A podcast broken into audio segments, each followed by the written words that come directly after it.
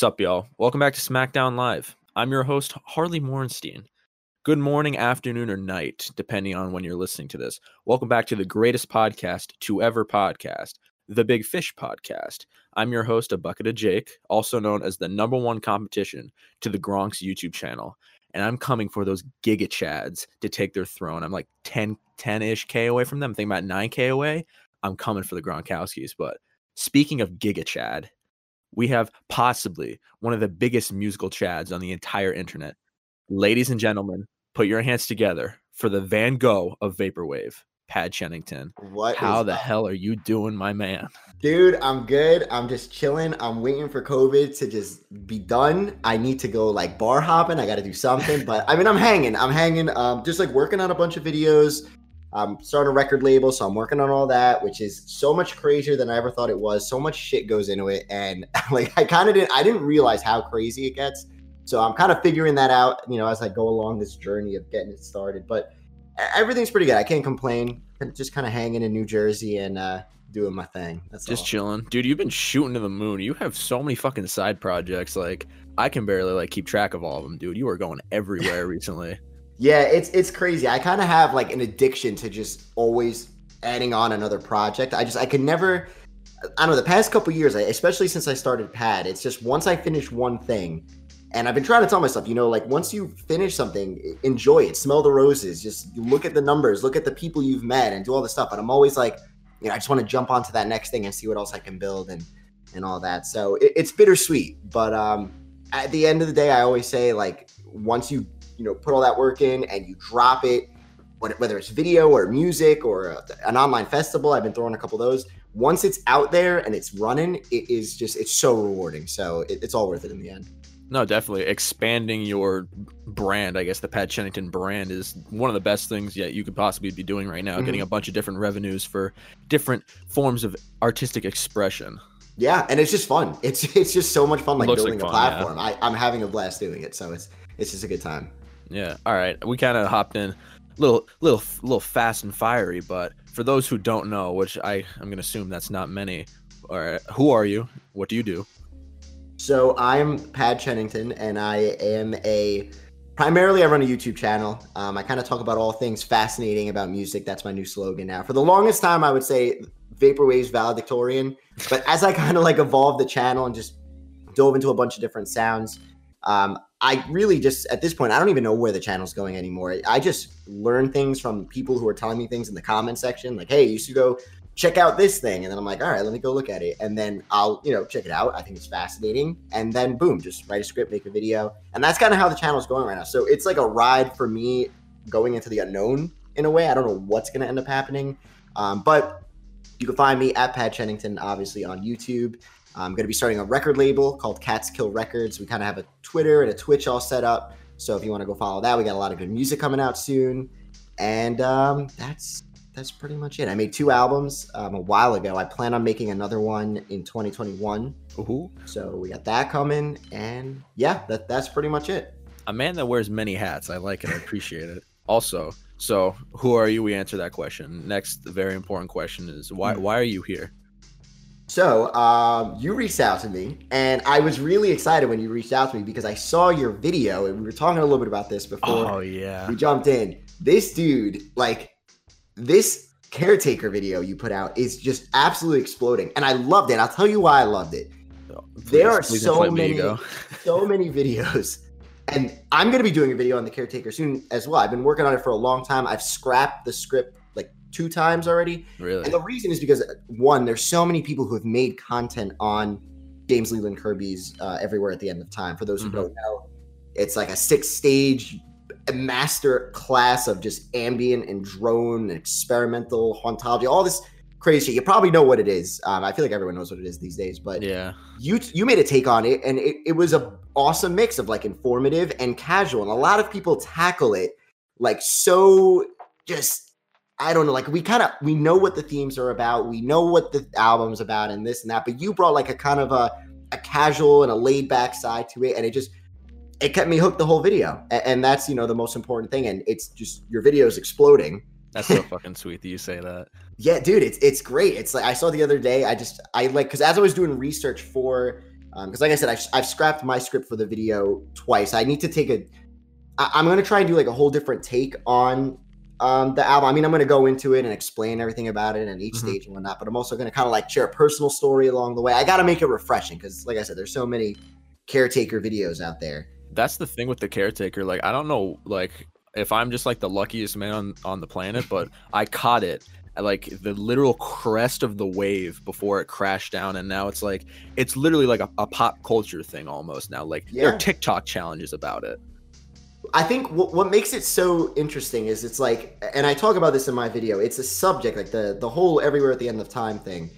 It's been talked about so much. So it's almost like, what kind of video can I even make at this point? What can be said at this point? Yeah. What's said that hasn't been said already? In my video, I talk about how it's kind of like the discussion on, let's say you want to explain your case for why Michael Jordan is the greatest basketball player of all time. It's a story that's been said so many times, but the thing is, it's such a fascinating tale, whether it's the legacy of Michael Jordan or just discussing Everywhere at the End of Time and the connection you feel with it, how it makes you feel with the sounds and everything, that you just want to contribute to the tale in any sort of way. You want to try and just, how can I bring some sort of angle to this thing that no one's discovered or explored before? And that's what makes it just a legendary piece of art. It's just an amazing discussion concept. And, you know, and I think, like I said, I think yours was just this casual, laid back, kind of funny, still very informative, and it hit real well. So big congrats on that, dude. That's fucking awesome. It's really good. So that was like the first video that actually like blew up big. Actually, that's a lie. I made a video about the Xbox 360 Red Ring of Death, and that like I think that's had like 700,000 views. But God, I'm so happy that's not the first one to hit 1 million. I would have been so sad if that hit 1 million. But since like the Caretaker is now getting big and stuff, I'm glad that I can like kind of open the door to a lot of people. I don't want to give myself too much credit for it, but like I definitely caught it just like the perfect moment, like right before it went huge. And as it's getting big, everyone's like, okay, what the fuck is this? They Google it and they're like, oh, this dumbass made a video about it, and then they fucking watch it. That's where I think everything's coming from.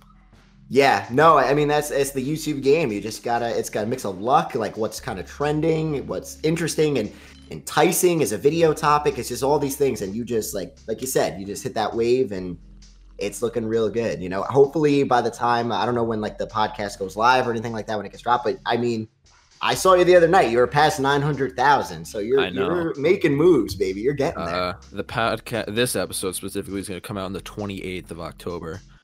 Oh, okay. So everyone listening on the 28th of October, this is like future stuff for you guys, but past stuff for us. Isn't that 922,000 views? That's what I see right now when I type it in. That is baller. That's definitely going to be 1 mil by the end of October. Definitely. Hell yeah.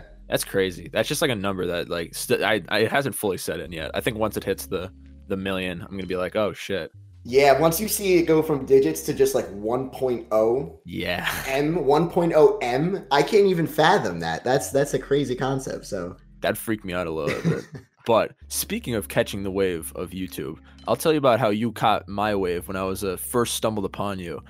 I don't know how many people is what their first video is for the Pad Chennington camp, but my first video was the brutal world of noise music. I fucking love that video. Like about fucking like you explaining. I like how you focus in on Merzbow for it and talk about like all the other like fucking you went into like Luigi, funny last name, whatever his name was. You went like the history of noise music. I was just extremely impressed. I thought that was like such an interesting topic to make a video on. Yeah, well, I think it kind of also relates to the same concept of you with doing this Everywhere at the End of Time video, because that noise video, it's not like I'm necessarily presenting this huge crazy fact check list video and stuff. It's more just like how this album made me feel on a conversational level, and it's just fun to just be imaginative. And that's how I kind of took the whole noise thing. And I say multiple times in that video, like I don't listen to noise on the regular. Like I'm very new to the whole thing, but I can understand why someone would like it and whatnot. I think videos, like especially when it comes to music, because we know online music could be super gatekeepy at times with people, and like you know you just get boxed for all this shit, and that's totally fine. Just that's music. People are in love with it, and there's you know you could take it any way you want. But I think that video kind of made me realize, you know, just kind of be yourself and say how you really feel about a certain thing. You don't have to necessarily spend a month just making this insane historical video, which isn't bad, obviously, either, but it's kind of fun just giving your own thoughts and how it makes you feel, and just make a video that's chill and laid back, and it can go a long way. It comes off very unintimidating. That's even unintimidating. No, yeah, I'm pretty sure. No rocket scientist, but I think that's a word. Yeah, but yes, that was that one. That was a fun one to make. That was definitely a fun one. It was one of those ones that like just saw a lot of growth on the channel too. It kind of just popped off at the time, and yeah, it was definitely fun. It's just like a fascinating topic that I don't know if many people talked about it, but you definitely caught it on like a good crest of it. And you really went to a deep dive, honestly. For someone that doesn't like listen to noise music a lot, you seem very knowledgeable on the topic. And I'm just scrolling through comments right now, and I'm finding some gatekeepers like you were talking about. Yeah, I mean, it's going to happen just with literally anything. I dropped this my latest video that I dropped, which is also somehow starting to kind of just explode in a way. It's just another thing where it's like you'll make a video and they'll be like, oh, it's not called this, it's called this. And then you just get murdered for it. But it's I don't know. It's fun. It's kind of just, research. Yo, what something. The fuck? This was at like 90K. Like I checked like 2 hours ago, and fuck, it's already at like 15, like 115. Jesus Christ. Yeah, it's I don't know. It's holy dude, shit. It's just these enticing, obscure genre videos are just, they're so interesting for me to make. I find them so much fun to do. And people seem to just kind of dig it. It's just a fun story to hear. So I think that's why people like it. If the music has like a story behind it, or like some form of narrative, that's what people, that's what gets them. They're like, oh fuck, there's backstory. I didn't know about this. Yeah. It's so much more immersive and interactive. And it's just, the whole experience is just fun. It's just a fun time. Yeah. Especially with the noise music, I'm reading through comments and people saying like, oh, not the noise music one, sorry, my bad. The latest one with the dark genre, people just gatekeeping, saying, this isn't even dark, bro. I fall asleep to this stuff. Somebody said something. I gotta find this comment. I'll send it to you later or something. But it was like the greatest, it was like one of the greatest comments I've ever seen. It was like one of those just like, this is nothing compared to just my arsenal of a library that I've built over the years. And I'm like, oh God, like this is... I found there was one comment like on the video. I thought it was so fucking funny that I usually don't do this, but I screenshotted it and I put it on Instagram. I gotta fucking find it. I don't know why, but it made me laugh. What, for your caretaker one? Yeah, the caretaker one. Fuck, I gotta find this. Hang on. Very professional interview here. Let's go right to the YouTube comment section. Exactly. I usually keep up the YouTube, like keep a tab open with the YouTube comments just in case. All right, here we go. So Jonathan, he's talking about.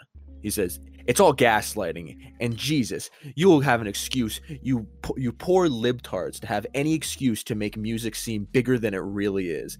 Oh, and if you wear a mask, you're a son of a bitch. Take your mask off and face the fear that you didn't have before March. Caretaker is not art. I mean, that comment is art. Like that is so many different like he went everywhere. I was dumbfounded. I was like, okay, cool. I just thought that was really funny.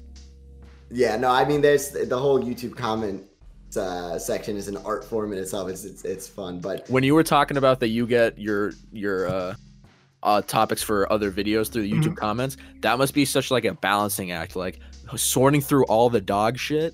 What ends up happening is usually I'll drop a video, and I'm sure this kind of happens for you too, but you'll, in the beginning, your subscribers will see it. So, shout out to all the subscribers, like they'll just give, some good suggestions or topics. Good, honest feedback. Yeah. And then once the YouTube algorithm starts to push it, that's when this wave of comments come in that just like destroy the thing. And it's just like, oh my God. But I think after a while, it really just negative comments kind of come in, because like I love how like we're kind of going into just a diagnosis of YouTube videos in general. Fuck it, dude. We're on the platform. We're allowed to. Yeah. So it's just like looking at this video that just came out. The like to dislike ratio is like 98.5. So it's still getting likes. But I think after a while, once it leaves your subscriber base and once YouTube starts pushing it, most of the comments that'll come in are just like going to bash you in a way. It's the fucking Wild West, dude. It is. But it's all fun. It's all good. I don't know if you have the YouTube notification, like the YouTube Studio app on your phone, but like I do, yeah. I don't know if they did this or if it's just for me, but for some reason, the notification section, the only thing that they'd put in the notification section for me were negative comments. So every time I got a notification on my phone, like, ooh, new comment, it's a negative comment. I'm like, this is fucking... See, for me, I never knew how the notification thing works, but for the what I've noticed is for the most part, I'll get a notification if someone with a channel that has a good amount of subscribers comments. That's what I'll get a notification for. But besides that, shit. Yeah, I really do you know any of the big people that follow you or subscribe to you? Oh my god, what's his name? I did a video with him too a while ago. I forget his name, but he does like meme stuff, but he commented on everyone does meme stuff, but like Dolan Dark videos, and that popped up for me, so I was like, oh, look at that, that's pretty cool. But yeah, I never really knew how like the push notifications work. I think that's what it's called. I know that there's a like on your YouTube, for the YouTube Studio, there's a way to check subscriber count for subscribers that you have and see the highest one. Look at that. See, I don't even know half the shit in my YouTube Studio. I just stumbled upon it and I was like, okay, I'm curious who my biggest like subscribed follower is, and it is a gentleman by the name of Nearly Senior Citizen Gamer. That's never heard of them. I would not expect that. I think it's just an old dude, like from what it looks like, it's just an old dude that just like plays like vaguely like copyrighted like shitty fucking like Flash games. Okay. And he has like 200k subscribers, but he gets like 200 views a video. I don't know. There's something fishy going on here, but I thought it was funny when I saw it. But dude, you're you've been popping off for a while. You've been at this YouTube game for like a little bit, since like 2 years ago. Yeah, about what's actually gonna be. I realized this today. My 3-year anniversary on YouTube will be on the 28th was when I made my first video of October. So it's going to be 3 whole goddamn years. And holy shit, this podcast comes out on your anniversary. Oh yeah. Oh yeah. Yeah. You're right. Shit. Happy anniversary. Perfect. Holy shit. That's fucking wild. Marketing goes right there. Dude, marketing the shit out of that. Let's fucking go. That's sick. 3 years. How's it been since you started compared to now in those 3 years? I mean, it's definitely different. I've learned a lot in regards to just video production. I still have a lot to learn. I mean, I'm still using a MacBook, and I don't even have a mouse. I use the touchpad still. Like, ooh, I'm still so far behind. So far behind. But I think the one thing was I never wanted to make a channel that felt like you were just watching another YouTube channel. I know that's kind of surface level. Anyone would want their YouTube channel to not be just another YouTube channel. But like to this day, I really do. I try my best to respond to all my comments and everything. I want it to be more than just, you know, a guy that you can't connect with. Like, I want this whole thing to be just a conversation between me and you. It's more than the video.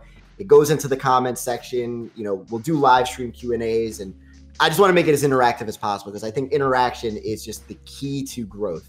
It's engagement, bro.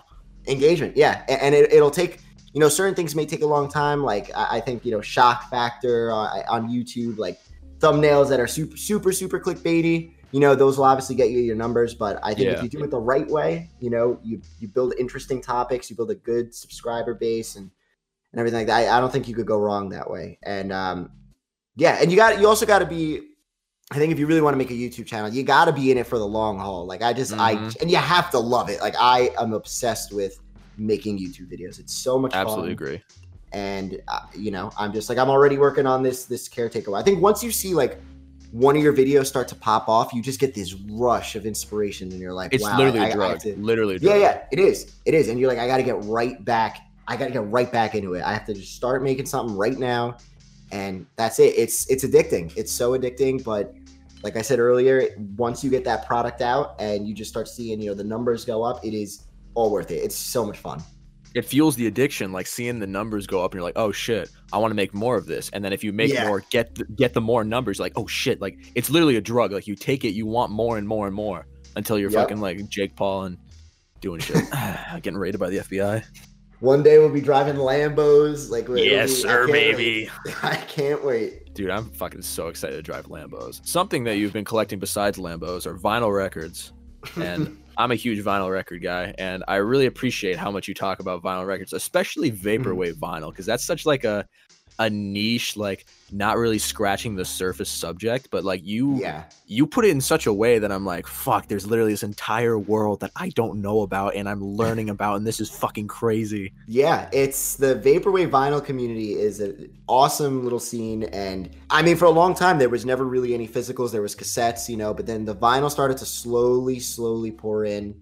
And nowadays in the scene, it's like almost everything's on vinyl. And it's just an amazing way, you know, to preserve the work of another artist, to just support your artist and just hold that creation in a tangible way. You know, just I love just opening up like a gatefold LP and looking at the artwork on the inside and the color. And, you know, maybe I'm over exaggerating everything, but it's just fun. It just evolves. Oh, the music absolutely in a way. Not. Everything you just said, I absolutely agree with. I absolutely agree with it.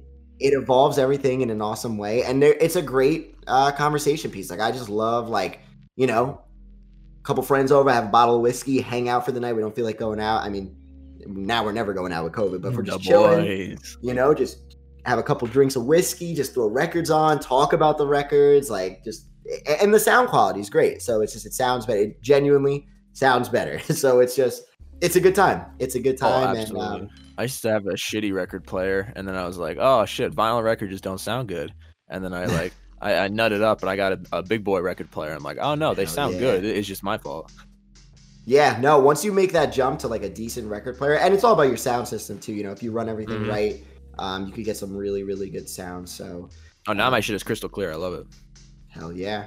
Shit's fantastic. Do you have any of the Caretaker vinyl by any chance? Okay. So this is a big thing. I tried. So this is another reason that I was like kind of scared. I'm like, I think Leland, like James Leland Kirby, like possibly listened to my video, because I was on Reddit just scrolling, you know, doing my thing, and then I saw like I'm up with this this I think it's like vinyl record. It's something with vinyl records where people like post about new records coming out or restocks, and I saw there's like Caretaker, Everywhere at the End of Time is getting a restock on vinyl. I'm like, holy fuck, like this is like two months after I made the video. I'm like, holy shit. And as like this came out, I looked at the post like 20 minutes after, all gone. Oh my god. And yeah, they like, go fast. Yeah, you go to Discogs, you look anything up. I reached out to James. I emailed him. Holy shit. I was like a while ago, I emailed him. I was like, hey, this must have been like, I think around June is when I started the first script for this video, and I scrapped that one. But I was like, hey, look, you know, I'm doing a video on Everywhere at the End of Time. I kind of gave him the whole pitch. I would love to have any commentary. But then I also asked at the end, I was like, by any chance, because this has worked for me before, you know, just try this. If there's a record you really want, for anyone listening to this, I always tell people, just ask. The best thing you can do in life is just ask someone a question. So I asked him, I was like, hey, is there any chance, you know, there's a back, you know, just any extra copies of any of your records on vinyl? I know he was dropping stuff on like I think it's Boomkat is the name of the industry. I think it's like Bookmat or something like that. Let me see. I'm like 25% sure. Yeah, we can't get our facts right. We can't get our facts wrong here. We need to.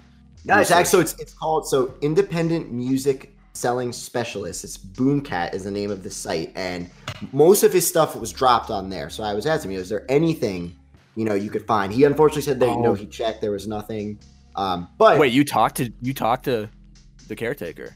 Yeah, I actually had a chance. Yeah, I got a couple emails in, and I asked him, you know, if he wanted to give any commentary on the project, and the way he responded, I think, was perfect. Because so he said he didn't want to give any commentary, and the reason why he didn't want to give it was because the way he made the album and the way he worded the track list, the story was so obvious that he was like, what else can I really say about just the themes? Like, what would you want me to say? And I was really happy he gave me that answer, because it just ties into the whole theme, one of the themes present in my video, which is, what else can we say about this, like this project? There's just what else, you know, he retired it, it's done.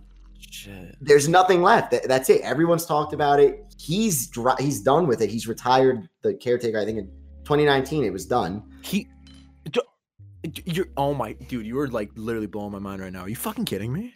No. So it was like, I just heard this back from him. It was kind of awesome to hear. And I, like I said, I was happy in a way that he worded it that way, and he kind of didn't give me something, because it's true. Like, what else is he going to tell me that we don't know already? Shit. Oh my God. One of his earlier works from 2011, An Empty Bliss. It's like An Empty Bliss Beyond or From Beyond This World, like, absolutely. Yeah, which I personally recommend more than Everywhere at the End of Time, just because I think it kind of takes it makes Everywhere at the End of Time a practical listen, because it brings it to like, you know, it definitely not as long. Condenses it. It kind of does the same thing. I listened to it, and I think that if you were to, I wouldn't recommend like Everywhere at the End of Time for someone to like put on when they're like hanging with the boys or something, but like Empty Bliss, Beyond This World, that's like a more, like you said, it's like accessible, condensed a little bit version of what we're talking about. Accessible. Yeah, but they are supposed to be doing a repress on that. So, and that's supposed to be coming out before the end of the year. Okay, I think I'm so get ready, because I know I'm gonna be. I really don't buy vinyl anymore. I'll just get it from like, I'll still go garage sale. Me and my girlfriend love going to garage sale, so if I find anything there, I'll pick up records there. And then every once in a while, like a label will send me, you know, some records. But that's dope. This is one I will not miss. Like, I will be purchasing this. Shit. All right, so I'm gonna fucking I'm gonna pull back the curtain real quick. I was gonna do like a bit about like, I was gonna come on and I was gonna be like fake hostile and be like, so you're making a Caretaker video, your step on my turf, explain yourself. But like, now I'm actually like genuinely very excited to see the video, now that I know you actually talked to James Leland Kirby. Yeah, it's gonna be, I got you in the script. There's a part of the section of the video I talk about you. So, yeah, I actually, hold on. I'm going to give you, you're going to get a sneak peek. Let me pull up the script. Sneak peek. Wait, when is the video going to come out? Is this going to be a sneak peek for the podcast? Like, when the viewing world listens to it, or is this sneak peek for me? It's honestly, I'm not even sure if the video will be out by the time the podcast comes out. All right, that's fine. I wanted to get it out by the end of this weekend, but as I'm making this video, it is going to be way too long, and there's no way I'm going to finish it. But so let me get to the part where I refer to you. It's a big fucking thing, dude. Like, the editing process for me took like a little bit, even though like I'm not doing any like crazy edits or things like that. Just the fact of like listening to it and taking notes and trying to explain my thoughts and all that shit. That was like, that was probably like one of the biggest videos, like time wise, that ever took me to make. Yeah. Yeah. And I'm sure you could agree too. Like, I've had so much fun making this video, like just listening, putting the album on just over and over again. And it's just, how many times you listen to it? Oh my god! Well, it's so in full. Like, how many times is it in full? In a genuine sitting down, like listening to the whole thing. Yep. I've done it twice before. All right, I did it twice too. Respectable. Yeah, I did it a while ago, and then the second time was when I was writing the first script that I scrapped for this video. I listened to the whole thing in its entirety while I was writing the video. Okay. But I mean, I think most people, I don't even think, I just know for a fact, like most people will really only listen to stage 1, 2, maybe 3. I find it like pretty hard, like for someone to really like go out of their way to listen to stage 4 to 6. Those are the ones that get fucking crazy, because like it's a big jump from like 1, 2, 3. Like those are like chill. I think they're like 45 minutes or something, and then 4. Fucking, that's like an hour and a half of just fucking. Yeah. I know, and the thing is, when you listen to the album in its entirety, once you get to that point, Kirby's production is so amazing. He like, and this is something I talk about in the video too. It's like his production is just like a slow IV drip, right? Like it's just this super gradual buildup that's just being injected in you, and you eventually. That's a great way to put it. Shit. It's so slow that you don't even feel the change necessarily. I mean, there's one part between stage 3 and 4 where there's kind of like a hard cut. Yeah, kind of gives you a little jump, but like cuts out a little bit. You're like, oh. Yeah, and but still in 4, like stage 4 compared to stage 6. Stage 6 is way more just minimal and just brooding and dude, that phase scares the shit out of me. I hate listening to it. It's wild. And when you listen to the whole thing in one sitting though, you don't even realize half the time, at least for me, like the music just fades away. I don't even realize that it's there, you know? Yeah, so exactly. But what we were going into before, so In one section of this video, so I start talking about the artwork. So I'll just give a little blurb from my script. And I go, the Project 6-part series was released throughout a period of 3 years. Each release or stage is accompanied by paintings from English artist Ivan Seal. As we progress through each stage, we begin to see the artwork decay along the way, becoming less concrete and more abstract until we hit the last stage where we're given nothing but a board and tape. It's all very imaginative and creates a personal opportunity for you to relate the artwork with whatever sound is going on at that time in the project. The duo of Kirby and Seal is really the perfect combo, a pairing of artwork and music that evolves the intended moods and uncanny undertones present throughout the entirety of Everywhere at the End of Time. Like I said earlier, there are way too many video essays out there that do a very good job at exploring Everywhere at the End of Time. But one video in particular that presents the beauty in this connection between the music of Kirby and the artwork of Seal is this video right here by YouTuber A Bucket of Jake. I'll leave a link to that in the description below for those who want to explore that artwork aspect a little bit more. Let's go. So I got you in there, baby. Let's fucking go. I got air you horns. In there. Air horns are playing right now. Yes, sir. I'm in this air horns. Let's fucking go. Yeah, nice. And like I said at the beginning of this podcast, I just really appreciate the take you made with that video, because compared to all the other Caretaker videos out there, it was different. And I have to be different with this one too, because there's so much Everywhere at the End of Time shit out there. There's so much of it. So, you know, I wanted to throw something in for you. And yeah. What a guy. I like how you like put me in for the album covers. I didn't even think about like I went too deep in the album covers, but like thinking back, I kind of did. Yeah, but that's the thing. Stuff. That's what I noticed about people. They just jump right into the music and the themes, but they don't. They'll explore the artwork. Like there was that video where it's like, can you name one thing in this picture? And I know you were talking about that, but you spent a good amount of time, and I was pretty hooked on that section of the video. So I'm a big album cover dude. What can I say? Which is kind of bringing me to a point that I want to talk about is that you are a graphic designer, yeah. That is why the respect between the both of us is quite mutual, because like you're the graphic design YouTube man, and I'm a bit of a graphic design YouTube man, and I just find a connection between that, and I like seeing working graphic designers talking about like what they do, especially in a YouTube sense. And I think that's mad respect that you're like a graphic designer and you're doing all this shit for, you know, either whether that be Catskill, the YouTube thumbnails, or they're like your own music. Well, the first thing, and this could be the same for you, obviously you do graphic design, you save a ton of money not outsourcing it. So I just do all the design work myself, which is great. So that's the first thing. And the second thing was the whole reason why I started the channel was because I graduated college in 2015 and jumped right into, you know, stereotypical cubicle graphic design job. I was working for a textile company, and I was designing the packaging for like bedding and curtains and pillows. Just sending chills down my spine. You know, like at first, like I got the job and I was like, oh, like this is great. This is what I'm supposed to do. Like I'm out of school, blah, blah, blah. But like slowly you realize like, shit, this is awful. It's just, you know, 9 to 5, you're just getting paid shit money and you're designing, you know, you're like a robot. And after a while, after like a year of it, or like a year and a half, I was like, I can't do this. Like, I need to have a creative outlet. Like, I need to do it. I need, you know, money. I need to pay my student loans. I need to pay this, my car payment, whatever it is. But I was like, I need to find a creative outlet for what I used to feel with art. Because back in college, like, I don't know if you went to school for graphic design, but I did. And going to school now. So you feel like, I don't know where your teachers push you. I didn't go to an art school. I went to like a regular college. I went to a regular college too. Yeah.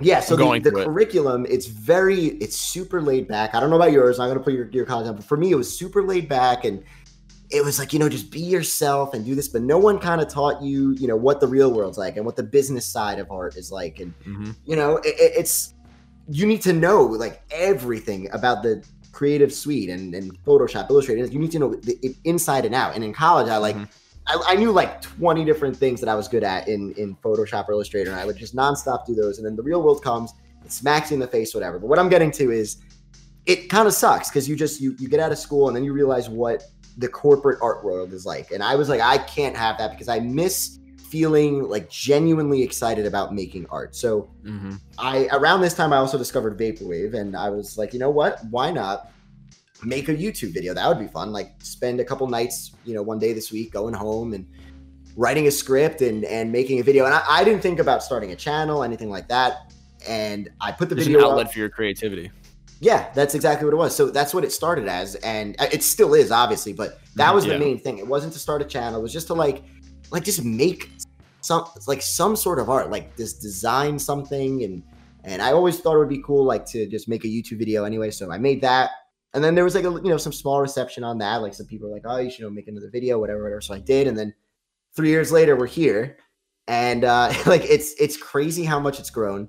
But the whole graphic design aspect is just, it's huge. Knowing just kind of how to work Adobe myself and all that stuff. It saves me so much time. And I kind of get to use I still work a regular graphic design job, like a salary 9-to-5 job. And having Pat Chennington now has completely changed my life because it's made me a better worker at my normal day job. I kind of just, you know, do my mundane, mindless work in a way. I'll put my music on and just zone out and just crush out whatever work I got to do, whatever designs I got to do at work. But then when I, you know, I'm done for the day and I get to make a video and design that, that's where I really get to be creative, and it's just great. So like I tell anyone, if you've ever wanted to start a YouTube channel, don't start one because you want to be like a successful YouTuber. Not saying that's wrong, but don't, you know, put all your marbles on that, and your happiness depends on if you're successful or not. But it's an amazing way to just creatively express yourself and let, you know, a mundane routine get distilled out, you know, out of your body, and you could just make a video. It's fun. It's a lot of fun. I'm sure you felt the same thing, you know, especially with that Caretaker video. It's just that's what I did before the Caretaker video. I told myself, I'm like, all right, 2020 is, I'm going to make this the year where I'm just going to grind. So like at the start of 2020 in like January, I went nuts to butts. I'm like, I'm just going to fucking do a lot of shit and see if this gets traction. And by golly, did I get some traction, but yeah, I'm not gonna pull no wall over anyone's eyes. That it took a very long time. So if anyone's out there, like if you make like 4 or 5 videos and you're like, oh shit, this isn't worth it, I'm not getting anything, that's not the attitude that you need. You gotta you need to grind before shit pops off, you know? Yeah, it's all about consistency, and it's like you just set yourself up and be like, I'm going to discipline myself and I'm going to make a video, you know, one video every blah blah blah days, and when at least to get the ball rolling, you know, once you get a good subscriber count, it'll kind of just grow naturally in a way. Snowball, like people, yeah. So it'll kind of just grow naturally. But if you do want to like base a lot of the happiness you're gonna get out of YouTube on being successful, you gotta be consistent. You gotta just say, I'm gonna do it. I'm gonna spend the time. I'm gonna learn different editing techniques. I'm gonna do everything I can to stick out from the rest. And yeah, I recommend anyone make a YouTube channel. It is a lot of fun. It's a lot of fun. Very, very wise words coming from Mr. Pat Chennington. Another question that I was curious about, this is kind of like for me and for audience members, Patreon is a big thing with YouTubers and stuff like that. How does one know when they're big enough to create a Patreon? Do it whenever you want, because any amount of money, you know, everyone has their own financial situations, and any amount of money can help you. And I know a goal of mine is to be able to do Pat Chennington full time, you know? So, and early on I was researching, you know, what can I do to build multiple sources of income with the channel, you know, without being some like pushy asshole, just like only focusing on that. Like, what could I do? And Patreon's a great way, you know, cause it's also an opportunity for you to, give, you know, people who watch your videos just all these cool rewards and all that shit. We know the spiel, like we've heard YouTubers say it all the time. Guys, join my Patreon for some exclusive rewards. Yep. So it's good though. I would say just do it whenever you want. You know, it doesn't hurt, and you'll be surprised. Like when I started my Patreon, I thought I wasn't gonna get anyone, like when I started it. And I ended up getting like, I think 3 patrons in the first week. And that was like huge for me. That's nothing to wag a stick at, man. So that was at the time too, where just YouTube nowadays is kind of like, they're really, I feel like I'll give them some credit. They are figuring some things out. It feels like the platform's getting a little better, but back in like 2017, 2018, oh my God. Worst time to be a YouTuber ever. Dude, I hit the requirements to get monetization. Oh, yeah. Oh, dude, I forgot about the monetization shit. Yeah, I hit the requirements, and they were supposed to reach out to me within a week.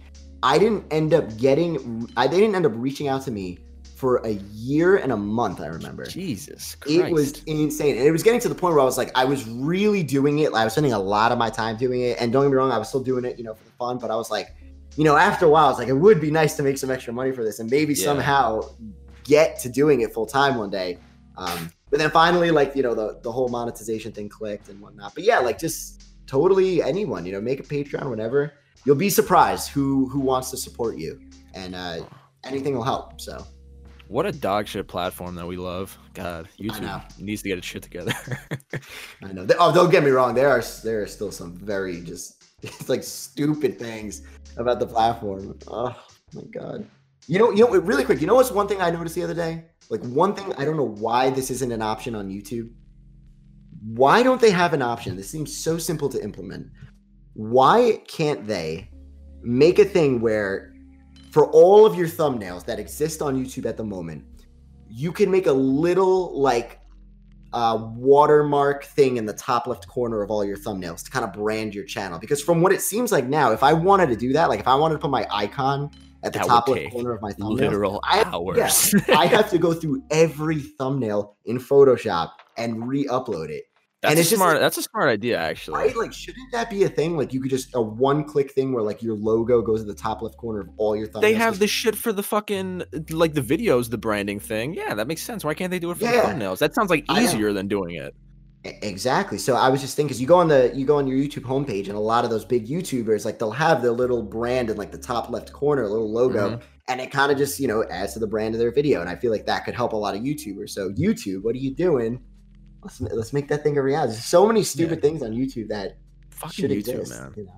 God, what a dog shit platform we love. What a fucking wild world. But you, Mr. Pat Chennington, you've turned me on to a lot of good artists. Like, I did not know jack shit about Vaporwave. I saw Floral Shop before. Like, I saw the thumbnail of it, and I was like, oh, okay, I know what this is. That was about as far as my extent of, you know, the Vaporwave world went. But you've opened me up to like some surprisingly cool musicians, not even like necessarily Vaporwave, because the first video that I saw that I didn't even know that was you, it was the fucking it was the 10 most terrifying 13 most disturbing albums on the internet. Okay. You turned me on. I think it was the first one that you talked about, Maynard Vile with Body Count. You turned me on to that. I really fucking like that record. Awesome. But dude, you turned me on to like a lot of cool shit. That's the most important thing to me, I think, with this channel, is just, it's like just giving the music that I like to listen to, or that I just simply find interesting. You know, it could be something that I stumble upon and I listen to it for a minute and I'm like, okay, I'm going to include this in a video somehow because this is just interesting. And it kind of just gives these artists that are really obscure and, you know, will get a couple hits, you know, maybe a day, like, yeah, it brings some heads over to them. It gives them some listens that they deserve. They truly deserve. So I always want this platform that I've built to be a place for artists to have their music be heard, you know, and there's so much music out there. I'm never going to run out of a topic to talk about. So, but that's amazing to hear that, you know, you found music from the channel. Cause that's, like I said, that's the goal, is just, dude, you got me into fucking Bandcamp, gang, bro. I never use Bandcamp. And then after I'm like, okay, all of these albums are mostly on Bandcamp. And there was a period where I did a plunge, every week I'd go I'd actually purchase them off Bandcamp. I bought the Towers record that you talked about. Love that video, by the way. Awesome. Weak Waves by Sea of Dogs. Nothing, It's Too Late, Super Sex 420, the Split EP, Haircuts for Men. I don't know what it's called. It's in a different language, but it's the one with the Renaissance head, and it's all red, the album cover. That's a fucking sick album cover. Yeah, I know what you're talking about. Yep, it's a beautiful album cover. But yeah, dude, you fucking got me into a lot of... I was on a big Vaporwave kick when I found your channel, I'll give you that much. Awesome. And all the albums you just named, that is a real diverse blend right there. So that's good to hear too. That kind of, it's just a mix of everything, which is really cool. But Bandcamp's great. You know, they do these, and they've been doing a lot of them recently. They do these things called Bandcamp Fridays, where they just waive all of the money they make. And after COVID, it's started Bandcamp Fridays. That's sick. Yeah, it's so awesome to see, because now artists obviously figured out okay, let's just release all our shit on a Bandcamp Friday. Why wouldn't we do that? And you would think Bandcamp would notice that, but no, they're just letting it go. It's still going. They're still doing these Bandcamp Fridays, and it's awesome. They're really, really cool. They seem very for the artist. Yeah. Definitely love the artist, bro. Not like YouTube that actually hates people. Did you see the thing that YouTube tweeted that everyone got mad about? No, what they say now. Okay, I need more people to know about this, because I think it's really fucking funny. YouTube tweeted it was a meme, and it was nobody, absolutely nobody, YouTubers, and then it was stretching the video to 15 minutes. So I can get ad revenue or something. And everyone was fucking losing their minds in the comments. They're but why would they say that? Because the reason is that their limits and policies and what we need to do to get ad revenue. I just thought it was funny how offended people got. This is horrible. YouTube is not for the creators at all. Like, yeah, but the other thing is how they get their money. Yeah, of course. And they have nothing to lose at this point. Like, who the hell? I don't think anyone's gonna ever be able to take over YouTube. I mean, it's under Google. Who the fuck's gonna beat them? Like, it's not like there's another platform coming out. So you got to beat them at their own game. You got to beat them at their own game. Just like figure it out. Figure out how to make your channel enticing, how to keep people, watching your videos. And like I said earlier, it's just, I think it comes down to consistency. It comes down to engagement, responding to your comments, making people feel like you're not just a video, you're an actual person and you're down to earth and you can have a conversation with people. And all those little things, go a long way. And they come for the topic, but stay for the personality. That's a good way to put it. Good way to put it. Speaking of coming and staying for personalities, you have, you make music too, as well. I want to touch upon this because I listened to your albums. I'm like, damn, that shit fire. Did you talking about music come before the love of making music, or which came first, making the music or talking about music? So I made everything after I started talking about music, but I played drums growing up and a little bit of bass in college. Nice. I picked the bass up because I was like, nice. I remember I went to a Young the Giant concert. Yo, shout out to Young the Giant. That is a name I've not heard in years. Yeah, so I was like in all those bands back in college, and I went to one of their shows and they just like killed it. And the front man, like, he was going nuts and having a good time, and like. And I was like, damn, I don't want to be a drummer in the back. I want to be in the front. Like, I just want to be in the front. I want to like jam out and like, do my thing. So I picked up the bass and everything like that. But in regards to digital production, I never made anything digital. I would in college, like in Fruity Loops, make like just stupid basic beats like that my roommate would like rap off of. It was literally nothing. It was all stock plugins and drums and everything like that. But once I started the channel, and this is kind of what happened with starting a record label, which I can't really say it because it's not out. But once it is out, I guess I could add that to the belt. But we'll have you on again so you can talk about the record label. Oh hell yeah! So there's that, and then doing festivals. Like, you just, as I talk more and more about it, I'm like, I want to do it myself. Like, and I don't care that I've never done it before. I don't even care that maybe the production isn't going to be the tightest thing in the world, whatever. But I'm gonna do it anyway. I'm gonna just try. I'm gonna try, and that's what I ended up doing with the music. So. I dropped Contrast in 2019, I think, February 2019, I dropped Contrast. And that was just, I worked on that album for, I think it was a little over 3 months, and I kind of just stopped making YouTube. 3 months, shit. Yeah, I kind of stopped making, I watched a lot of tutorials, and I do got to give a lot of, shout outs to other artists in the scene. I reached out to them and was like, hey, can you give me some tips on this? Like, what's the best way to get really good, like, Daft Punk sounding bass? Like, well, how do I do that? Like, how do I make it sound all like droopy? And like, how do I get that Justice distortion? Just shit like that. Fucking shout out Justice, dude. No one knows about fucking shout out Justice, dude. I'm digging these fucking callbacks, bro. Dude, yeah. Cross. I was listening to what song came up? It was like 2 minutes or 3 minutes to midnight is the name of the song off of Cross, which is like their most famous album. And that album deserves a video in itself. Maybe I'll do that one day. But that's a good idea, actually. Yeah, Justice. Shout out to Justice. Not a bad idea. Fucking shout out to Justice. But since you're a graphic designer, your album covers are fucking fire. I'm looking at Contrast right now. Dude. Goddamn. Yeah, that was fun to make. So that was just a mix of just vectors and shapes in Illustrator, and then I just I took pictures of just different it was like a mix of different cloth and like just things on fucking Google Images. I also dragged too, and I just overlaid and soft light and all those different overlaying layers to create this really cool, just like wild abstract, like paper mache looking thing. So that was Contrast, and that was fun. Yeah. And then my second album was Dewdropper, which came out a couple months later. And both albums are pretty similar. They're all sample based, but the next album I want to do completely with no features and all sample free material. I'm gonna teach myself some goddamn instruments and do it. So yeah, dude, that's the plan. I'm excited to see where your music goes because I'm listening to it. I'm like, damn, this shit fucks. Thanks, dude. Do you have any plans to pull a Joji? Because a lot of like YouTubers I talk about, they're like, yeah, like I was talking to Volksgeist and he was like, yeah, my plan is like, I kind of want to do a Joji, like make the videos. And then at some point you'd be like, all right, see ya. And then just like start making, music, ambient music he wants to make, which is kind of sick. That is sick. And that's also a great channel. I just watched a video from them the other day. I forgot what it was. But... Oh, he's on the podcast. Oh, that's awesome. I got to check that out. He's coming out. What the fuck is today? 2 days. Wednesday. It's going to be out.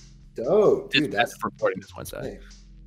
Sweet. Yeah, that's all. I mean, I think that's so cool. I think after a while, you talk about music so much. You kind of like, it's inevitable. I feel you're going to want to make some, you know? So I think that's what ends up happening to some people. It's what happened to me. I mean, for me, my goal is to eventually, this is the dream. The dream is in like 5 years, I want to be able to open up a cafe, a Catskill Records cafe, and it would be just my entire record collection just in the fucking store, and anyone could just throw my records on, just do whatever they want. That's sick, actually. That's a great idea. Yeah, that's the dream. So like it's like a half record store, half cafe, and then just run the record label. That's it. That's really the dream, I would say, after a while. So that's actually sick. Do you have any copies left of like your music on vinyl? Because I'm looking at the Bandcamp and I see Contrast has a vinyl record released. Do any more of those exist, or have they all been sold? They probably so. Alan at CoreSpec Records, which is an awesome record label in the vaporwave scene, and one of the nicest guys to work with. So shout out to Alan. He picked up Contrast to do a vinyl release on it. And I don't have any of my music on Spotify or anything that has ads. And if I have my songs on YouTube. On my channel, but I turned monetization off. And I'm not saying people who do this, you know, obviously then vaporwave wouldn't really work, but I just believe, like, for me personally, like, I'm a YouTuber. I just wanted to make this music as a fun way to just make music, and I don't want to necessarily and I don't want to get fucking hit for copyright at the same time. So it's like a mix of both. So I was like, you know what? I didn't want to do physicals at first. I really didn't want to do them, and then I was like, look, you know, let's do something that CoreSpec people want it. And we started talking about, I was like, all right, let's do a small little vinyl run. And how many were there? I think 300 in total. Oh, okay. Yeah. So there's 300 of those. And I think they went the first day, which was awesome. But, ooh. You know, I mean, do you have your own record on vinyl? Yeah, I do. I made sure I was like, Alan, you got to send me like a couple. Boy, if you didn't fucking copy your own. No. I was like, Alan, you got to send me, you know, I have to have at least a copy of it just to like, this is my record. Flex a little bit, yeah. So yeah, it was really fun. But once I make sample-free stuff, that's when I'm going to be like, all right, I'm going to push this shit everywhere. I'm going to do physicals. I'm going to do the whole thing. So we'll see what happens. We'll definitely see what happens. 2021 is going to be an interesting year. 2020 was obviously a dud in a way, you know, bittersweet because we a lot of us got to stay home and discover the content we wanted to make and stuff like that. So it is bittersweet. 2020 was such a conflicting year for me because it was so dog shit for everything else. But this is when I started like getting traction. So can't hate 2020 too much, but you know. Yeah. You know what? What about you? What's your plans? What do you want to do with the channel going forward now? Now you have this big fucking video. What are you going to do now to follow it up? What are you going to do? What I want to do, because I'm definitely talking about more. I have videos planned of like albums I want to talk about that are more like story based or like something that really fascinates me. Like the next two videos that I'm working on making. Do you know who Ana Frango Electrico is? I have no idea, but that sounds so fun to say. I know, right? Someone like DM'd me on Instagram. They're like, "Hey, check this out." And I was like, "Okay, cool." And I'm listening to it. And I'm like, "Wow, this is like a nice. It's Brazilian, like it's a Brazilian like pop rock kind of thing." And I was like, "Oh, okay. Shit, this is pretty cool." I'm like, "This is like sounds like I had this vague notion listening to it. I'm like, I've heard this somewhere before." And I'm like, "It sounds like it's from the '60s." I'm listening to it. I'm like, "Shit." It's Brazilian, and I don't speak any Portuguese at all. But I'm like, okay, I've definitely heard this before. And then after I finished listening to it, I did research, and this came out like a year ago. I have this such strange inclination of listening to this, like a such distinct memory of like listening to it when I was like about waist height, but it never happened. And I just want to talk about that because I find that so like strange and fascinating that a record could have such like weird sounds. But along with that, some more ambient music, because a lot of the Caretaker comments were telling me to listen to this one group by the name of How to Disappear Completely. That's one. That yes, dude, do that, please. You would make a great video on that. I almost made a video on the exact album you're going to be talking about because I know what you're going to talk about. I think I want to dive in like the whole discography, kind of like, if not like the entire discography, because they have a lot, like the major like records, like oh fuck, I don't know what it's called, but like starts with an S, whatever the record is. There's the one, it's like just the all black cover. It's like really dark. That's the one I've heard. Bounce to Fall Asleep to or something like that, right? Yeah. Hold on, what is this? Yeah, I was gonna say I have a computer in front of me. Let's just fucking figure this out. But this one's gonna be like tough if I do a video on it, because like there's like little to no information about them, which is kind of scary to me. Like that's what makes another thing with making music related content about obscure albums.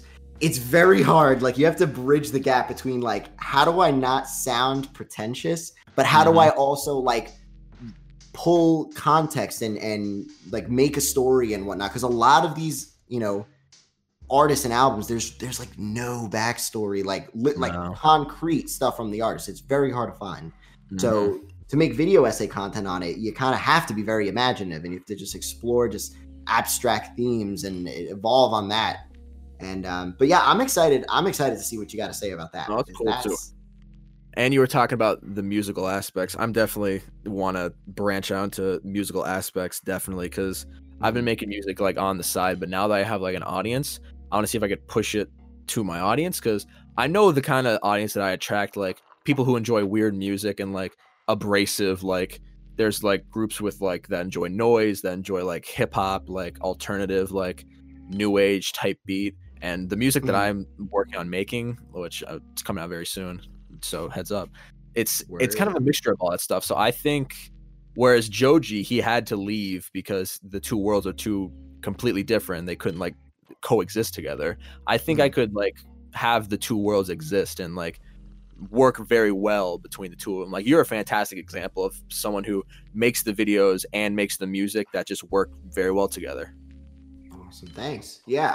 Another thing too is just let it take you for a ride. That's the thing I tell people too. Just like, don't think about like focusing on like, oh, like I'm so scared to branch out into like another alias, or I'm so scared to like try a new skill under my name right now, whatever. Just do it and see what ends up happening, and you'll be surprised what your audience will end up digging. It's after this podcast goes off the air, I'm definitely gonna ask you some questions about dude. Yeah, trying to get you to give me James Leland Kirby's email address.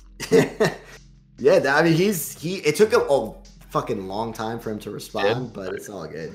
And the way he responded too, like he talks like he would be this like haunted caretaker. Like it was just. Really? It was brilliant. Like when I was reading the email, the way he was wording things, I was like, "This is like kind of spooky." Like I'm like, bro. All right, Pat Chennington. I didn't expect the conversation would go too well, but I don't want to let you go just yet, because on my Instagram, I put on my story. I said, "Guys, I'm having the Pat Chennington on the podcast, and if you have any questions, send them my way." And I have some questions that your fans are dying to know.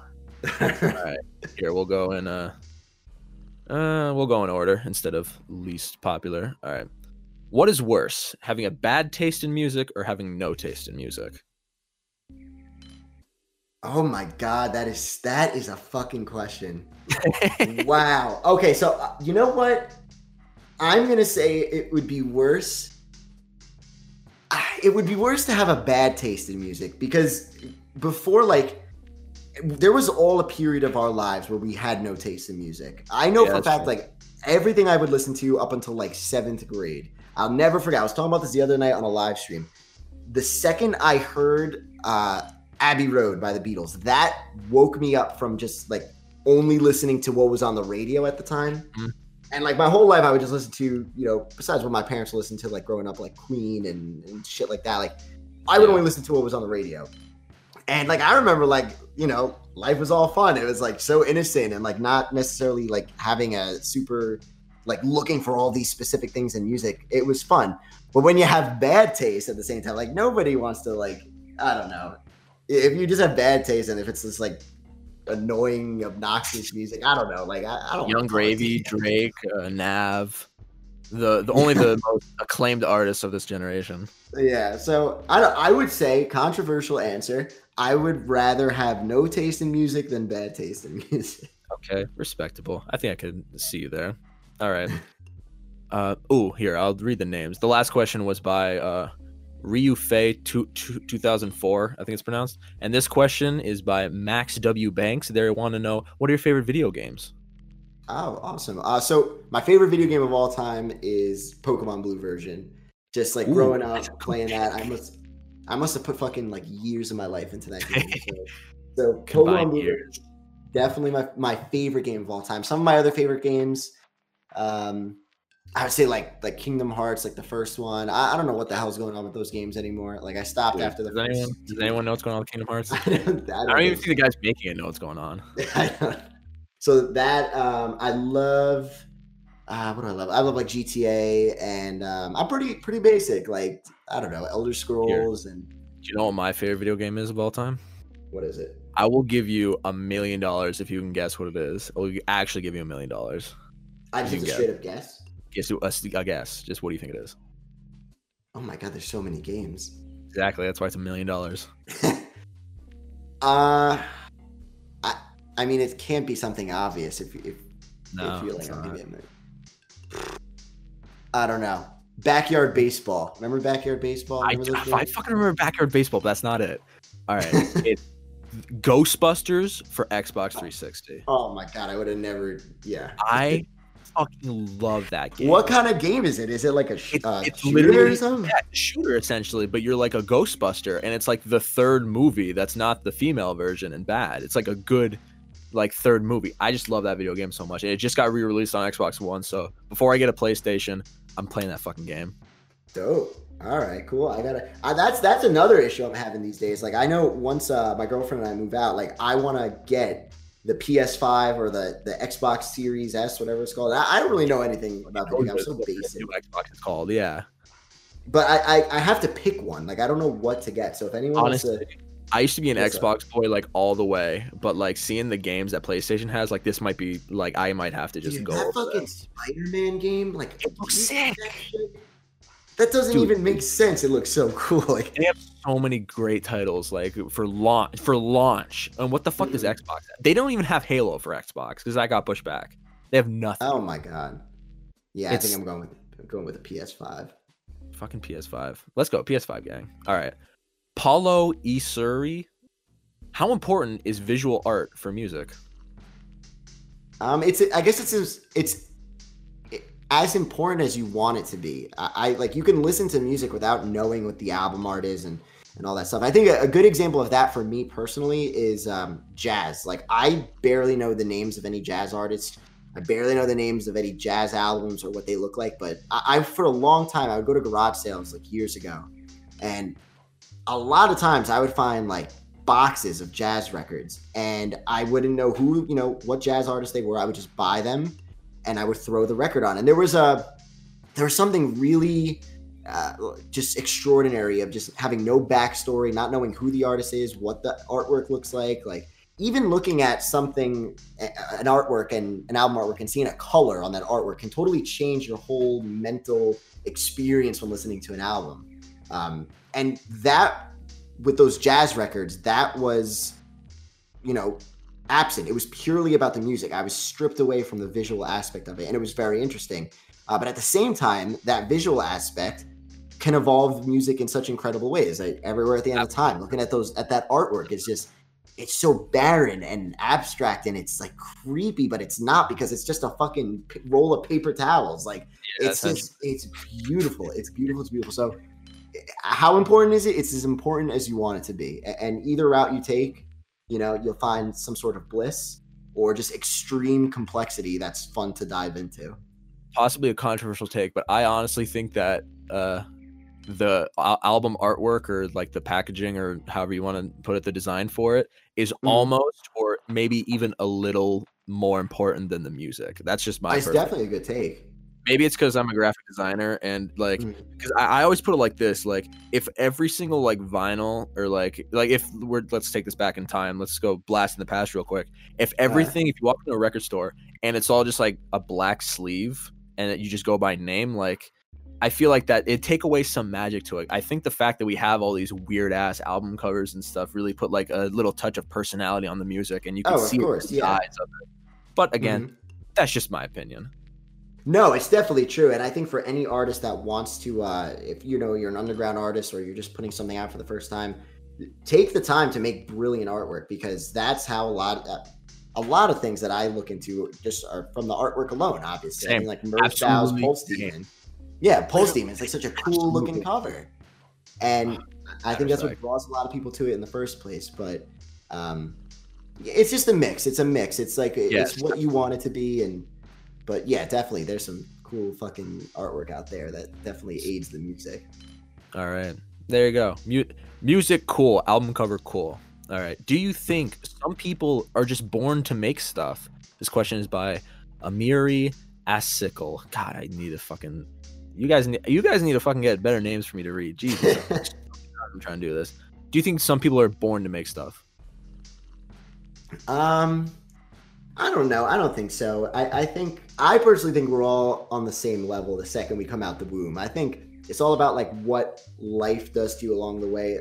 Like I only started the channel because of the situation I was in. This mundane job made me realize I'm losing my grip on my creative side, and I need to explore it again. So I think there are people that are just born gifted, you know, they're just on another level in regards to whatever talent or niche they do. But I think a lot of things are just things along the way that you have control of, like, and it could really build your talent and your skill and your craft. And same thing with fucking YouTube. It's like, it comes down to just consistency, discipline, all those little things, you know, I think can make you super talented at something. You don't have to be necessarily born with it. Absolutely agree. Very wholesome conversations here on the Big Fish Podcast. It is, yeah, definitely. Extravagance with 4 E's. I didn't even know I could put 4 E's in this word. But underrated/slept on albums? ? Underrated/slept on albums. Okay, you know what? And it's funny, because we kind of just shit on Drake, and we were talking about bad taste. But let me tell you, I'm gonna guess. Guess it. Nothing was the same. Is that the one when he's in the sky? Yes. Yep. Yeah, yes, sir. I was listening to the Just Hold On, We're Going Home song the other night. Yeah. Fucking banger. And the one with Jean Aiko or whatever her name is. There's a song on there. That album, I remember I was in college when that album came out, and I just got back from Sicily. I have a lot of family who lives in Italy, so I went there for the summer. Yeah, so I went there for the summer, and interesting, just another thing about that summer. The one thing I'll always remember was they live in like southern Sicily, and there's like literally no Wi-Fi anywhere. It's just like, it feels like the place is like 30 years ago stuck in time. But so I went there, I had no Wi-Fi, I had no cell phone service or anything. And before I left for Italy, Yeezus came out, and a month before that, Random Access Memories came out by Daft Punk. So I had those two albums on my iTouch for that whole trip. That's the only two albums I listened to that whole fucking summer was Yeezus. And, you got some good ones. Yeah, it was definitely a weird blend. But anyway, so I get home, and I go back to school that year. It was my sophomore year of college. I get back from Italy.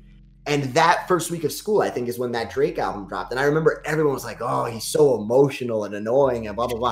Like, dude, there's some fucking gems on that album. There is. You know, so nothing was the same. And I do got to say, though, he's got some bad posture on that album. Look at the way he's leaning. Oh, he's got to fix himself right there. My man do got a crane neck on this cover. I'll give him that much. He definitely does. But I'll give it. That's my underrated album for you for today. I agree. Yeah, the one song with Sampha. Oh, highly recommend that song. Dude, there's a lot of good songs in there. And I kind of re-listened to just tracks from that album the other night after I listened to the Just Hold On, We're Going Home song, and I was like, there is some good stuff on here. Definitely. There you go. Bay didn't think we're gonna have a nice wholesome conversation about Drake on this podcast. Let's fucking go. All right, rank. All right, I like this one. By fuck, this username's too big. I can't even read it all.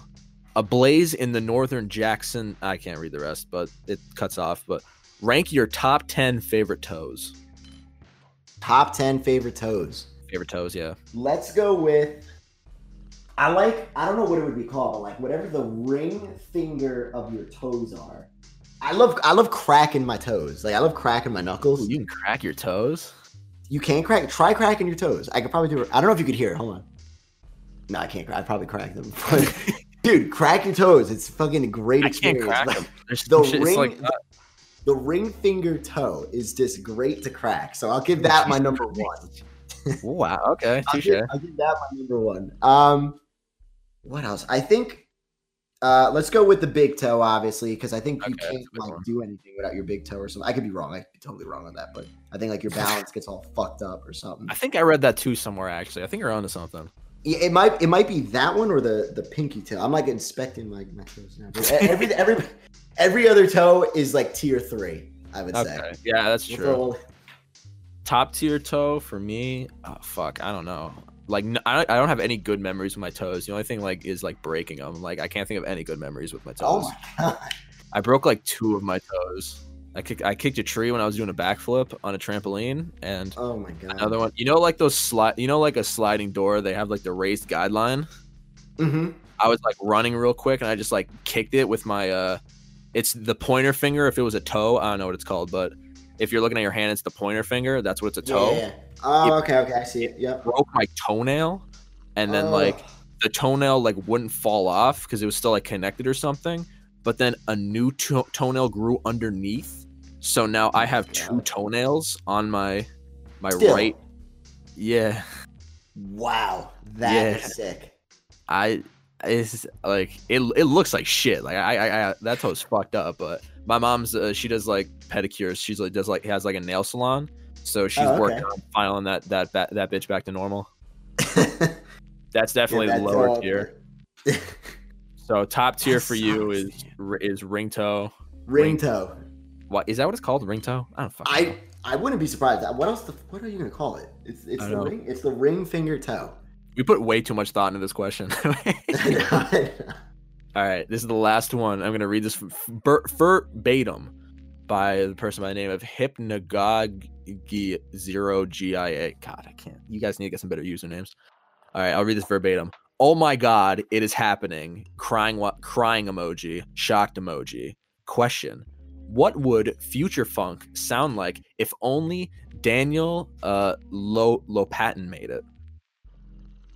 That would be so. Daniel Lopatin is I don't know if you know the album Chuck Person's Echo Jams Volume 1 with the shark. Yes. Okay. Sorry. I know album covers way better than I know the names. No, it's okay. And he's 10 Tricks Point Never, and he did like the music for Uncut Gems. He did the score. Wait, whoa. That's 10 Tricks Point Ever. Yeah, I think Lopatin did the score. I could be wrong. No, I think you're actually right, because I'm pretty sure he was at the screening for Uncut Gems. Yeah, Uncut Gems is a soundtrack album by electronic musician Daniel Lopatin. Yeah. So oh shit, what I did would not that know sound? Holy fuck. So here's the thing: if he did future funk and he like tried to make actual good future funk, I'm sure it'd be very good because he's a very good producer. But if you want to take like the sounds of Lopatin and like make it into future funk, I don't know what the hell that would sound like. I think it would. I don't know. It would be like. I don't even know. That is the weirdest question I think I've ever heard in my life. They were curious, dude. I'd be interested to hear now that I know. I'll say if he genuinely tries to make a future funk album, I'm sure it would be very good because he's just a great musician. It's like Kanye making Yeezus, bro. They never could have saw it coming. I know. All right. Pat Chennington, that's all the questions I got. And we went a bit over time. I told you this was going to be an hour, but, you know, a little over time. We barely scratched the surface of you. So I'm definitely going to have you on again at some point in the future so we can finish the conversation. Definitely. I gotta have you on too. I do like the little late night with Pad thing on the channel. Yeah, I gotta have you on. I've watched that so many fucking times. Love word. I literally like legit. I have a dummy account that I just kind of like pop in and I watch. And I'm just like sick. Dope, dude. Yeah, I gotta have you on. Definitely gotta have you on. Absolutely. But Pat Chennington, I appreciate you stopping by. Thank you a lot. You're almost at 10K, dude. Bro. You're almost like a big fish, dude. We're getting there. We're getting there. You're about to get that fucking plaque, bro. I'm about to sell you with that plaque like it's the fucking Stanley Cup. You have no idea. God, I want that fucking plaque. I don't know what I'm gonna do with that damn play button, but I'm gonna just, oh my god, the amount of champagne that's gonna be poured on that thing. Like, it's been a long time. It's been a long time coming. So long time coming, man. And it's a long time. Thank you for having me on, dude. For this to end. No, dude, thank you for hopping on. This was like a lot of fucking fun. I'd love to have you on again. This was like great. Yeah, definitely. We used to like talk so much. I didn't even get to all the questions that I wanted to, but I don't care, man. This is fun as shit. But before I let you off the hook of the Big Fish podcast, get it? Haha. I gotta ask you: are there any last words? Shout your shit out. Give any, name call outs or anything like that. Floor is yours. Hell yeah. So I'll just keep it real simple. You guys can find me at Pat Chennington on YouTube. I just do a bunch of music deep dives. And like I said earlier, I'm working on a record label. I make music. I do online festivals, twitch.tv/Catskill Records, which is also the name of the record label. I kind of don't know what the fuck I'm doing with the channel anymore. I don't know where it's going. I'm just doing it one day at a time. If there's a topic I want to talk about, I'll talk about it. If there's a topic you want me to talk about, let me know. Maybe I'll talk about it. I don't know. So just look up Pat Chennington. You should be able to find me. And I guess just a quick shout out. I'll give a shout out to Alan at CoreSpec Records. They had Contrast. It's one of the best record labels in the game. Also, I guess there's so many goddamn people I could shout out. I wouldn't even know where to start. Just shout out to everybody, I guess, that kind of, helped me along the way, whether it's I asked them for just feedback on an album, if I was making a video about them, or a question regarding how to run a record label. There's just been so much amazing help, and the internet really is a beautiful place. So, yeah. That's it. That's all I got. Just look up Pat Chennington and you'll find me somewhere. That's the biggest flex you could do. Google me.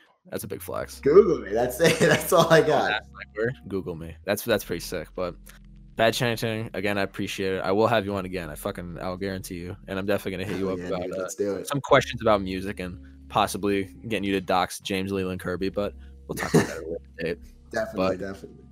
Guys, thank you for listening to the Big Fish podcast. I freaking appreciate it. You're actually this is pretty sick. I'm getting a lot of cool listeners and people who are genuinely interested in the shit I have to make. It's fucking awesome. I appreciate that a lot. So, thank you for listening. It's on major streaming services. It's on Spotify. It's on Apple Podcasts. Leave a review. I want to start doing the thing that the fucking misfits do where they start reading the reviews. I want to start doing that. So if you want to read a review, if you want to write a review, by all means, put one in.